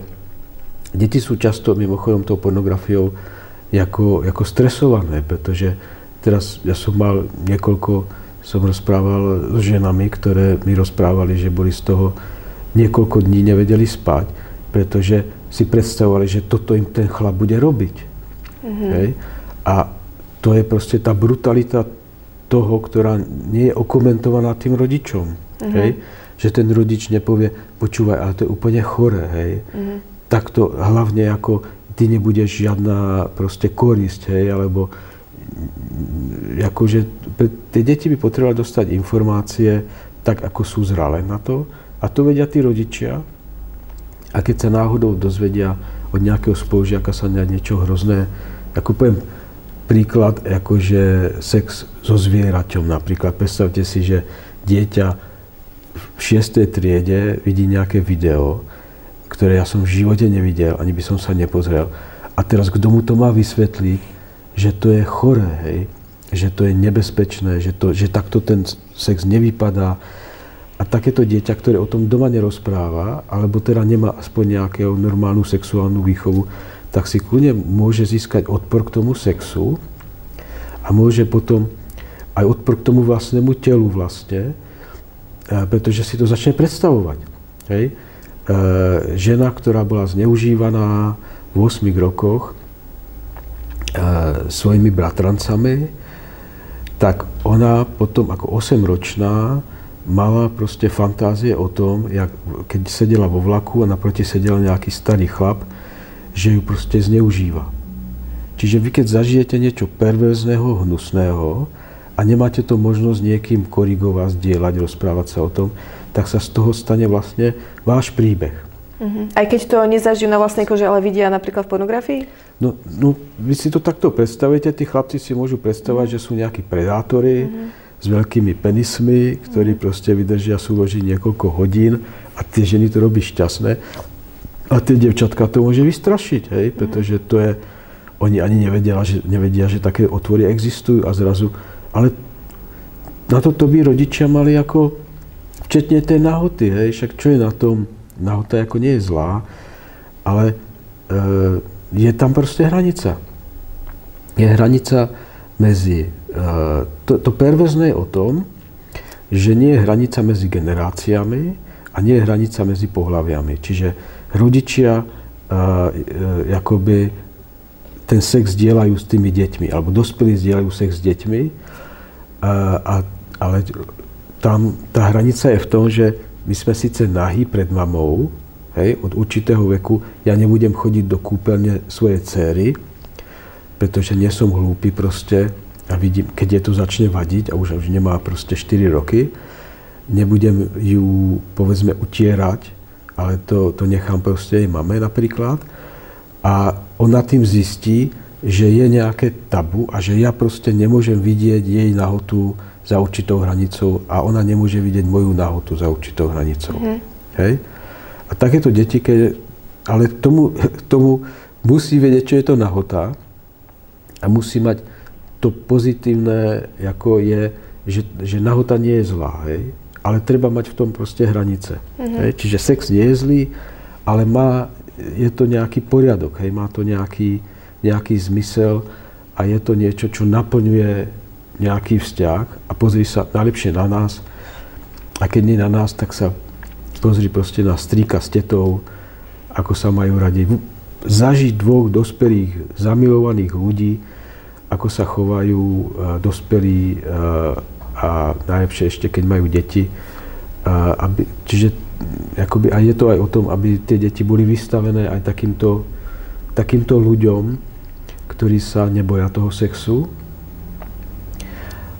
preto je nebezpečné uh, tie rôzne sekty. Hej, čo som sa tiež dozvedel teraz nedávno, že je tých siek strašne veľa na Slovensku. Sú to také spoločenstva vlastne, ktoré, ale v podstate je to o tom, že sa fú stretávate so stejnými ľuďmi a ste chránená proste mimo tú svoju bublinu sa s niekým mm-hmm. vidieť. A to preto dieťa nie je dobré. Pretože vlastne ste vystavená iba tomu jednomu modelu a vy potrebujete mať, ako je to stejne ako s tým rodičom, hej? potrebujete aj toho druhého rodiča, aby ste niektoré veci vnímali inak. Uh-huh, uh-huh. Možno na také doplnenie, neviem, či som to hovorila už v niektorom rozhovore, ale ja, keď chodívam do tried, tak sa často pýtam detí, že či si oni myslia, že rodičia by mali otvárať intimné témy so svojimi deťmi a pre mňa je zaujímavé, je, oni ja ich potom vyzvem, aby sa rozdelili, že áno, nie a potom mi povedali, že akých okolností by sa im to zdalo priateľné. A pre mňa ako pre rodiča je také pekné vedieť, že drvivá väčšina detí si myslia, že, že hej, že rodičia by, tam, by to mali robiť. Majú veľké výhrady a veľké predstavy, že za akých okolností. Áno, nie, oni mi to no. porozprávajú, ale paušálne deti myslia, detia, deti to príjmajú, áno, toto by rodičia mali robiť ale je to ťažko pre nich niekedy prijať, že v ich vlastnej rodine, hej, ale paušálne si myslia, že rodičia, poďte na to. A to je super a ja by som v spuste veci naslúchal tým deťom. Mm-hmm. Že tie deti sú múdrejšie, pretože sa už narodili do iného sveta, ako sme boli my. Čiže na spústa vecí by som sa ich pýtal, ako je im to príjemné. Áno, presne. Čiže aj keď hovoríme o tých e, deťoch, ako s nimi hovoriť o sexe, tak prečo by sme sa ich neopýtali, hej? Prečo aj som sa toho mojho syna neopýtal? Počúvaj, ja mám spustu akoby tu na fantázii o tom, čo si myslím, že by si mohol odo mňa vedieť, ale akoby, čo ty by si si predstavoval odo mňa, aby som sa ja s tebou o niečom bavil, hej? A on by mi to povedal, alebo nepovedal, alebo keby mi povedal, tak poviem, OK, tak môže so mnou počítať, keby si mm. toto potreboval prebrať, tak som ti k dispozícii. Mm-hmm. Hej? Mm-hmm. Hej, aby vnímali, vnímali tú pozvánku do, tejto, do, do tohto rozhovoru. No. Mm-hmm. Aké najčastejšie mýty počúvate vo verejnosti alebo badáte vo verejnosti o adolescencii, o puberte? Ak no, nejaké? mýty, no teraz väčšinou sledujeme to, ako sa hrozne ako zhoršil psychický stav tých dospievajúcich a to nie je mýtus, ale to je proste božia realita, že veľmi narastá počet sebe ubližovania a sebevrážd, samovrážd u dospievajúcich. Ale taký ako obecný hlúpy mýtus je, že, ty, že, akože to, čo mi niekedy tí rodičia alebo tie deti hovoria, že on sa, on sa takto chová, pretože je v puberte. Mm-hmm. Čiže asi puberta je spojená s, s nejakou šialenosťou alebo s nejakým chovaním, ktorému sa nedá, správaním, ktorému sa nedá úplne porozumieť. Čo je na jednu stranu akoby blbé, keď ja sa nezamyslím predsa len nad tým, že keď sa niekto reže doma, tak to nie je preto, že je v puberte. Hej? Mm-hmm. Na druhú stranu, naozaj v tom dospievaní uh, sa prebudováva mozog, sa vlastne resetuje a podobne ako v tých prvých 24 mesiacoch, tak nikdy nedojde k väčšej zmene, ako keď v 24 mesiacoch, ako potom v tom dospievaní. Čiže zanikajú staré dráhy, vznikajú nové spojenia, preto je aj najväčšie riziko psychóz a tých psychotických ochorení nástup má v tom dospievaní. Že sa tomu hovorí vývojové okienko, developmental window, a tam ten mozog je veľmi zraniteľný napríklad na stres. A zároveň to funguje tak, že tie dráhy, ktoré sú inhibičné, čiže akoby inhibujú, zastavujú tú akciu, tak sú menej vyvinuté ešte ako tie stimulo, ktoré idú do tej akcie. Čiže... Aby som tomu rozumela, čiže dajme tomu, ja ako 13-ročné dievča, hej, uh, vidím nejaký stimul, nemusí byť ani sexuálne, dajme tomu, vidím nejaké jedlo, chcem ísť, ano. ale ešte nemám vyvinuté dosť dobré brzdy, aby som tak, nešla za tým brzdy, jedlom za akýchkoľvek okolností, ano. hej. Aha, dobre. Áno, uh-huh. sú, sú také výskumy, a že vlastne ten, tá, e, to instantné uspokojenie e, v podstate u tých adolescentov nastáva oveľa s vyššou pravdepodobnosťou ako tá brzda, pretože tie mielinizačné mielinizácia, to znamená spomalovanie tých vzruchov smerom dole, ešte nie je dokončená. A tie výskumy sú hlavne na, čo sa týka sociálnych, sociálnych zážitkov, čiže Konkrétne, keď ten adolescent potrebuje získať uznanie od tej sociálnej referenčnej skupiny, napríklad niektorí v Prahe jazdia na, na, medzi vozňami e, metra. Hej? A, ako adrenalinový zážitok. Aha. Čiže majú nejaký adrenalinový zážitok, za ktorý získajú ako uznanie tej, z tých svojich kamarátov, tak toto aj biologicky je pravdepodobnejšie, že to urobí, než že to neurobi. Čiže s tým treba počítať vlastne a preto vlastne prvá príčina umrtia u adolescentov sú úrazy. Uh-huh. A potom sú samovraždy. Uh-huh. Hej? Čo je logické, pretože oni sú menej chorí, hej? ale e, tie úrazy súvisia s tým rizikovým vlastne správaním. Ale má to aj hĺbšie psychologické dôvody, pretože e, e, vy akoby testujete hranice toho života a smrti a to najlepšie otestujete tak, že sa vystavíte nejaký život nebezpečnej situácii, treba z jazde, rýchle jazde na motorke napríklad. Mm-hmm. Asi aj také dva extrémy nie sú dobré, že príliš sa vystavovať takým šialene nebezpečným situáciám. A veľmi by som sa netešila, keby moje deti tiež uh, cestovali medzi vozňami. No, ne, Ale ako... zároveň je tiež asi dosť blbé, keď len sedia doma a tak sú tak ustráchané, ubojené, no. že ne, ani nevyskúšajú žiť poriadne. No tak určite tí rodičia by mali mať nejaký viac realistický pohľad aj na to, že ako jak ja hovorím, tá adolescencia nie je pokračovaním detstva. Adolescent není väčšie dieťa. Hej?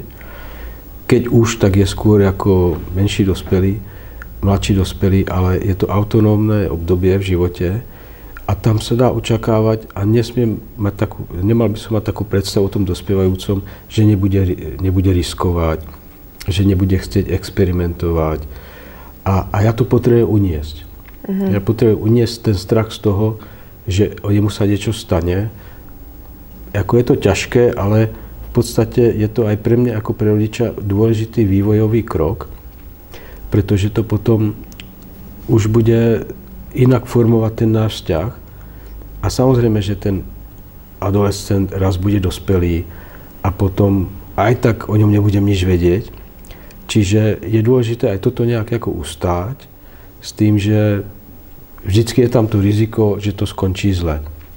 Ale keď mám proste dceru a ona proste experimentuje so sexom a urobí nejakú zlú skúsenosť, tak je vyššia pravdepodobnosť, že sa jej to nezopakuje, keď sa mi môže zveriť a ja ju za to nepotrestám, neodsúdim, ako keď ona to bude proste chudáky ako tajiť a, a bude v tom proste ďalej pokračovať napríklad. Uh-huh, uh-huh. Jedna z takých dôležitých vecí, čo som sa vás chcela spýtať, je reziliencia.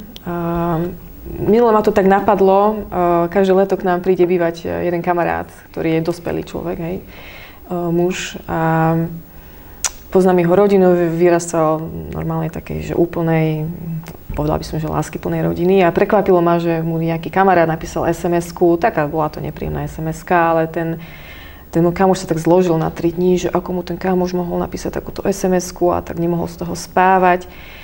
Ale zároveň presne v tom bode som čítala knihu o jednom um, mužovi, ktorý vyslovene si vybral takú prácu, že chodil vyjednávať s teroristami, a aby oslobodzoval politických väzňov. On sa schválne vystavoval veľmi, veľmi stresovým situáciám. A mňa to tak jedného dňa tak napadlo, že, že čím to je, že niektorí z nás sa dokážeme aj dobrovoľne vystaviť fakt, že veľmi stresujúcim situáciám, a, ale považujeme to za dôležité a ideme cez to a niektorí z nás sa nejak tak zastavia, že ani len okrajovo. No, sme veľmi krehkí. Mhm. No, akoby v tom detstve tá reziliencia, tá odolnosť veľmi súvisí s kvalitou vzťahovej väzby. A to sú naozaj, to je ako, to sú dokázané, prekázané výskumy, že deti, ktoré majú bezpečnú vzťahu vazbu so svojou mamou na začiatku života, tak sú psychicky viac odolnejšie ako tie deti, ktoré majú tú neistú alebo dezorganizovanú vzťahu vazbu. A v podstate to znamená to, že v rámci bezpečnej väzby s tou mamou ja, alebo respektíve ten môj mozog sa naučí regulovať stres. Mm-hmm. To znamená, a to je vlastne kritérium aj duševného zdravia, nie iba odolnosti, čo je vlastne to isté nejakým spôsobom. Z druhej strany, nízka psychická odolnosť zvyšuje riziko duševných ochorení. Hej? Pretože ten dysregulovaný stres vlastne znamená, že ten bežný stres, ktorý zažíva bežný človek v bežných životných situáciách, ten môj mozog nevie zregulovať a stáva sa z neho ešte väčší stres a dokonca sa z toho môže stať trauma. Pretože ten môj mozog v tom detstve nezažil, je to jeden z dôvodov, sú samozrejme dôvody aj iné, e, vplyvy pred narodením ešte v maternici a genetické vplyvy, ale v podstate ide o to, že ten môj mozog nemá tie štruktúry, nemá tie spojenia rozvinuté, ktoré vlastne znižujú e, aktivitu toho, toho poplašného centra. A to poplašné centrum, to je vlastne jedna z najštarších častí mozku, vlastne amygdala, ktorá je vývojovo niekoľko 100 miliónov rokov stará. A zodpovedala za prežitie e, v tej živočišnej ríši. Čiže v podstate stres a trauma súvisí proste s prežitím. A akurát ten môj mozog nevie tú situáciu vyhodnotiť, že sa mi vlastne nič nedeje a neviem sa skľudniť, ale je to ako, že furt tam sa spustí ten tá amygdala tomu sa hovorí ako smoke detector, ako mm-hmm. poplašné dymový mm-hmm. detektor dymu. Mm-hmm. A tam vám spustí nejakú reakciu v tom mozku, ktorá je úplne mimo vedomia. Neviete na to ani myslieť, čo sa vám deje. Dokonca sa ten mysliaci, ten neokortex uh, odpojí, v tom, ten, tá predná časť toho mozku. A vy ste uchváte nad tým stresom. No a samozrejme, ten stres súvisí s nejakými e, zase telesnými hormonálnymi procesmi, ktoré zodpovedajú za to prežitie. To znamená, že na to prežitie sú dve, ako tri univerzálne odpovedi. je útek, útok alebo zamrznutie. Je to fight, flight, freeze. Mm-hmm. No a samozrejme, že to je jakoby e, aktivácia celého toho tela. To adrenalín, parasympatikus, sympatikus sa aktivujú a vlastne nedojde k deaktivácii. Mm-hmm. To znamená, že ten človek sa nevie ukludniť a preto vlastne on je vystavený veľmi, aj subjektívne veľmi nepríjemné skúsenosti, má panickú úzkosť, flashbacky, e, čo pokiaľ je tu traumatická nejaká spomienka, ktorá a nemôže sa skľudniť. A to je často preto, že vtedy, keď to dieťa bolo úzkostné, pretože v tom prostredí mimo, mimo e, maternicu samozrejme mu hrozí proste ako smrť, tak tá mamička ho nevedela dostatočne v tom vzťahu skľudniť. Mm-hmm. Že ona mohla byť sama úzkostná, mohla byť depresívna, alebo tam nebola, alebo je, mozog toho dieťaťa bol poškodený už ako maternici. Tých dôvodov je veľa, ale s tým veľmi súvisí tá psychická odolnosť. Mm. Čiže preto je dôležité uh, nespoliehať sa na nejaké akoby poučky, hej, na to, akože máte spustu návodov, ako pracovať so stresom, ale v podstate vám to nepomôže, pretože ten mozog vtedy nevie premyšľať. Keď ste v strese, tak vy sa ukludníte, ja neviem, keby, keby tu na, ako spadla tá lampa, tak všetci sa vystrašíme a ideme do tej akcie a pozeráme sa, či máme utiesť, čo sa vlastne deje. A za, za dve sekundy už sme videli, že sme bezpečí, že sa vlastne nič nestalo, iba sa otrhla tá lampa a sme ukludní. Ako za dve minúty, ešte sa o tom porozprávame, za 5 minút sme úplne kľudní, ale ten človek, ktorý má nízku psychickú odolnosť, ide domov s tým, že mu buší srdce uh-huh. a že vlastne furt v tom strese vlastne a možno ten večer nebude spať, nebude vedieť zaspať, hej? Uh-huh. A to je vlastne veľmi rizikové pre, pre to duševné zdravie, pretože potom s tým súvisí to, ako vnímate seba, akú máte náladu, ako viete premýšľať a tak ďalej. Takže, mm-hmm. Čiže ak to dobre rozumiem, že, že vlastne tá, to deaktivovanie, deaktivovanie toho poplaška, poviem to tak ľudovo, uh, tá schopnosť vôbec to deaktivovať je priamo naviazaná na to, že ako, ako mal spä, uh, väzbu, vzťahovú väzbu no. so svojou mamou. Do akého veku? Do dvoch? No, najkritickejšie obdobie vývoja mozku sú prvé 24 mesiace, mm-hmm. ale ten mozog je veľmi plastický uh, až do takého 10. roku. Aj potom ešte, potom sa v 16 rokoch už tie spojenia, počet tých spojení uh, tých neurónov relatívne ustáli v tých 16 rokoch, ale ako ten mozog je plastický vždycky, hej. keby nebol, tak nemá zmysel psychoterapia. Hej? tak v podstate psychoterapia mm. je iba o tom, že ten človek nejak sa cíti v tom sedení s vami, potom ide domov a je úplne stejný. Ale tá psychoterapia má zmysel v tom, že zmení osobnosť, že zmení myslenie, cítenie. Čiže ten mozog je plastický aj v dospelosti, ale samozrejme, čím ten mozog je mladší, tým je viac plastický. Mm-hmm. Čiže tie deti, ktoré toto nezažili v tom ranom veku, tak môžu sa napríklad dostať k náhradným rodičom, s ktorými majú bezpečnú väzbu a ktorí potom ten stres vedia zregulovať a ten mozog sa toto môže naučiť. Ale není to zaručené, hej, pretože mm. my vlastne, ako to nevieme zmerať vlastne. Mm-hmm. Mm-hmm. Uh, dobre, paráda. Myslím, že som sa vás spýtala všetko, ale je ešte jedna oblasť, Eh, ktorú som vám predom neavizovala, ale včera večer ma to napadlo, že sa vás spýtam. A to je niečo, čo ja neviem, priznávam sa, dosť dobre uchopiť. A, to je masturbácia pred pubertálnych detí. Mm. Lebo rozumiem tomu, ja, teda aj sme sa o tom rozprávali, že tá masturb- alebo teda tá sexualita sa zobudza, dáme tomu, v tej puberte, hej? Mm. A čiže tie deti predtým majú takú nejakú latentnú tú sexualitu. A ja sa stretávam s tým, že neviem uchopiť, že prečo niektorým rodičia mi prídu povedať, že ich deti masturbujú, ja neviem, 7, 8, 9 ročné a ja neviem, čo mám s, s touto skutočnosťou robiť. Uh... Že prečo to robia, keď, keď tá ich sexualita spí, alebo mala by? No, záleží naozaj na miere na spôsobe tej masturbácie, hej? že mm-hmm. ako malé dievčatka sa dráždia, proste môžu sa kedykoľvek od narodenia v podstate im je to príjemné, potom zistia, že určité časti tela, keď si stimulujú, tak je to príjemné, robia to viac a ide o to, kde to robia, ako to robia. Hej? A to je od tých rodičov, aby to regulovali, aby povedali, že keď si sama, hej, nerob to pred inými. A keď, keď to je veľa, tak ja by som sa zamyslel nad tým, aké iné zdroje príjemných pocitov to dieťa má ešte. Uh-huh. Toto je presne, čo som sa chcela spýtať, že, že či je už nejaký bod, kedy rodičia majú byť v pozore. Že toto už je moc, no, alebo... tak je to jeden, ja to nechcem patologizovať, hej, ale keď to dieťa sa nadmerne stimuluje furt, tak to môže byť, uh, že je deprivované emočne. Hej, že si spôsobuje nejaké príjemné pocity, pretože ich nezažíva v tých vzťahoch napríklad. Uh-huh. Uh, a nemá nejaké iné možnosti sa intelektovo stimulovať napríklad, hej, alebo citovo e, rozptilovať. Takže to je jedna vec.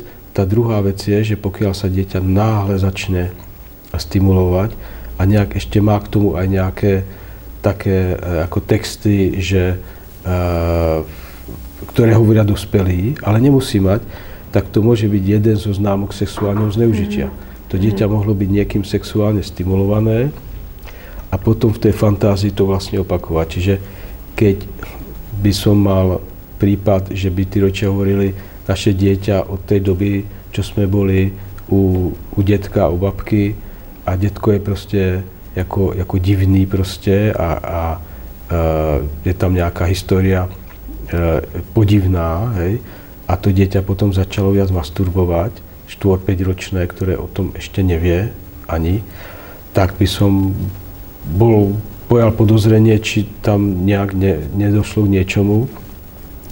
Ale to mohlo dôjsť aj k tomu, že to dieťa bolo sexuálne stimulované, že ten detko masturboval pred ním. Uh-huh. Hej? A že ho pritom držal nejak. Takže to sú také veci, ktoré je e, ako dôležité si všímať, ale zase nebáť sa toho, pretože to je proste normálne stimulované a to dieťa, bežné dieťa si to zabuduje nejak do toho svojho repertoáru, príjemných pocitov, ktoré si môže spôsobiť a nestane sa z neho toho tá hlavná téma.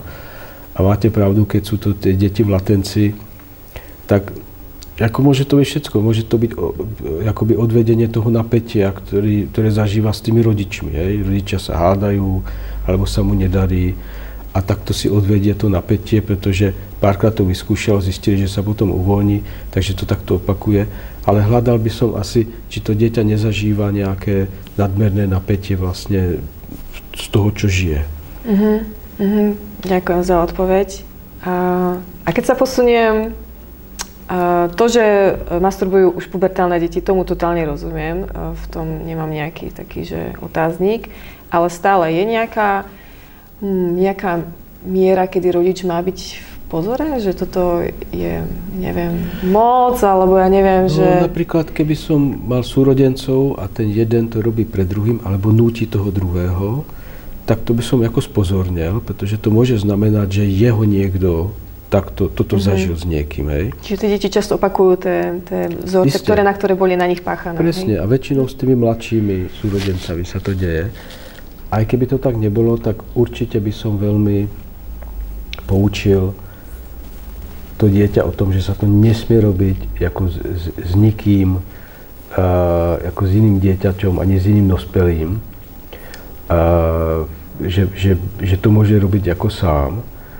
A akože v rámci sexuálnej experimentovania medzi súrodencami si to viem predstaviť, ale aj tak je to už také, že, že väčšinou tam jeden v tom není dobrovoľne, hej? že je to také, že to môže sa stať raz, ale keď sa to stane viackrát, tak, tak už je to väčšinou, môže to byť o tom zneužívaný, že ten silnejší to vnúti tomu mladšiemu a potom naozaj e, sa stane, že keď to dieťa proste dospeje a spätne si na to spomenie, tak má z toho veľmi nepríjemný pocit, mm. hej? že vlastne máte pocit, že, že vás proste niekto zneužíval vlastne.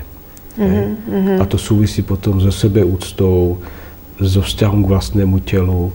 To sú, to sú naozaj, akoby sexuálne zneužitie je, vlast, je vlastne najvážnejšie objektívne asi jedna z najzávažnejších traum, pretože postihuje všetky úrovne ako vašeho, vašej osobnosti. Telesné pocity, vzťahy, vzťah k vlastnému telu, vzťah k sebe a, a ako ja, ja som, poznám prípady, keď tá jedna skúsenosť proste naozaj ovplyvnila v dospelosti vzťahy tej, tej dospelej ženy. Hej? Mm. Čiže je to niečo, toto by malo byť e, akoby e, veľmi brané vážne, o tomto by sa malo rozprávať, že to není, to není nejaká výchovná vec, ale to môže veľmi poškodiť e, tú osobnosť e, mm. toho dieťaťa, keď sa mu niečo také deje mm. e, z nejak, že by som, a to ako počúvate, ako žasnete, že, že proste tam ako je nejaký strýko, ktorý má zlú povesť a považujú ho akoby v rodine za takého čudáka a ako v podstate, keď sa to potom spustí, že už neužíva štvrté dieťa v tom istom veku, tak zistíte, že tam sa o tom vedelo nejak, že, že proste nejak sa to tam tutlalo.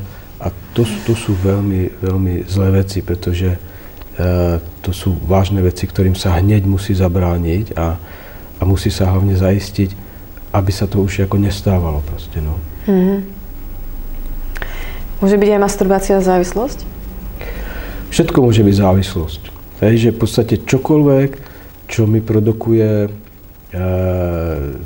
dopamín. Mm. To je ako s kokainom. U kokainu sa dostanete boost z toho dopamínu a ten je veľmi príjemný, pretože je spojený s, nejakou, s nejakým dobrým pocitom zo seba, s, nejakou, s, s nejakým objavom. Hej? Ten dopamín je evolučne tá dráha, ktorá, keď máte psa a vybehne na lúku, tak ako hľadá nejakú korisť. Hej? Takže No a to môže spôsobovať masturbácia, to môže spôsobovať to sledovanie nejakých videí, to môže spôsobovať samozrejme alkohol, ale tam sú ešte ďalšie ako chemické vplyvy. Ale ten mozog to zažíva podobne a, a samozrejme vy psychologicky môžete e, tento pocit vlastne používať ako obranu pred nejakým stresom, pred strachom napríklad. Hej? Takže e, takto vzniká tá závislosť vlastne, že tá závislosť nevzniká tak, že mne sa niečo páči, budem to opakovať, ale ja to opakujem preto, že ma to odputáva od niečoho, čo je horšie vlastne. Ano. Takže samozrejme, že deti, ktoré vyrastajú v domácom násilí, v nejakých stresujúcich podmienkach, tak, tak majú oveľa, vyššiu, eh, oveľa vyššie riziko závislosti obecne, aj na tých počítačoch. Hej? Ako tie, ktoré, ako ktorým sa ani nechce na ten počítač a majú proste konzolu a to robia ako zábavu. Hej? Nepotrebujú proste byť niekoľko hodín vlastne na tom počítači, pretože sú radi proste so svojimi súrodencami, s rodičmi, chodia na hokej, čo ja viem, trénujú, tancujú proste, a sú niekde, majú tie príjemné zážitky aj inde. Mm-hmm. Mm-hmm. Jo, dobre sa mi počúva, lebo ste tak vlastne ma úplne potvrdili, že ja som vlastne dobrá mama. Super. Väčšin, často mám po rozhovore taký pocit, oh, toto, áno, toto zle robím, toto zle robím, ale uh, nevyprášili ste mi kožu, čo som rada. Ale to je ako lepšie ešte mi používať od Viniko ten termín ako dosť dobrá, hej? Mm-hmm dosť, dobrá, je, dosť dobrý rodič je lepší ako dobrý, pretože dosť dobrý je o tom, že vlastne môžete urobiť aj chyby a že nie ste úzkostná z toho, že urobíte niečo zlé, ale že vlastne prevažuje to dobre. Hej, že vlastne to dieťa, aj keď zažije niečo zlé, akože ho to nezničí, pretože prevažuje to dobre. Takže ako zase nie je dobré e, ako by sa to furt strážiť, akože v podstate ako ten problém nastane, keď toho zlého je viac ako toho dobrého. Mm-hmm. Hej? Ten, ten, e, vlastne to je, ale ten trik vlastne, ako sa ten mozek dobre vyvíja, je, aby to dieťa od začiatku života malo aspoň o niečo viac tých dobrých zážitkov ako tých negatívnych. Mm-hmm. Keď je toho negatívneho stejne ako pozitívneho, tak už to je problém, pretože sa to rozdelí. Tomu sa hovorí psychoanalýzy štepenie. A keď je toho zlého viac ako to dobrého, tak to zlé to dobré zničí. Mm-hmm. To zlé je silnejšie ako to dobré. Takže toho dobrého musí byť viac. A takto to funguje aj v tom rečovstve, že ja môžem uh, ako z piatich situácií na to dieťa reagovať proste uh, trikrát dobré a dvakrát zlé, ale keď to bude nejaká tendencia, že to je vždycky o niečo viac toho dobrého, tak je to v poriadku vlastne. to sa mi veľmi dobre počúvalo. okay. Parada, veľmi vám ďakujem, pán Peter, že ste prišli. Sú nejaké ešte finálne slova, niečo, čo som sa vás nespýtala, alebo to zabalíme? A určite by som povedal, sú finálne slova, že táto doba je veľmi ťažká pre tie deti, pretože prináša strašne veľa neistoty. V podstate my naozaj nevieme, ako ten svet bude vypadať nie za 10, ale ani za 5 rokov. A to sú reálne veci, s ktorými sa tie minulé generácie nenaučili toto žiť. Takže tie deti nemajú oporu v nás ako dospelých. A teraz si predstavte, že celé to vzdelávanie, na čom tým rodičom ako najviac záleží, v podstate, a tí dospievajúci to vnímajú, že to má proste ako, jak sa hovorí, drevené nohy, alebo ako neisté nohy, pretože vy vôbec neviete, ako bude vypadať trh práce za 20 rokov. Hmm. Čiže dneska sa pripravovať na tú budúcnosť je oveľa ťažšie, ako za mojich dôb, keď som si povedal, tak keď pôjdem na medicínu, tak budem robiť medicínu do konca života, keď pôjdem niekto na pedagogiku, tak bude učiteľ.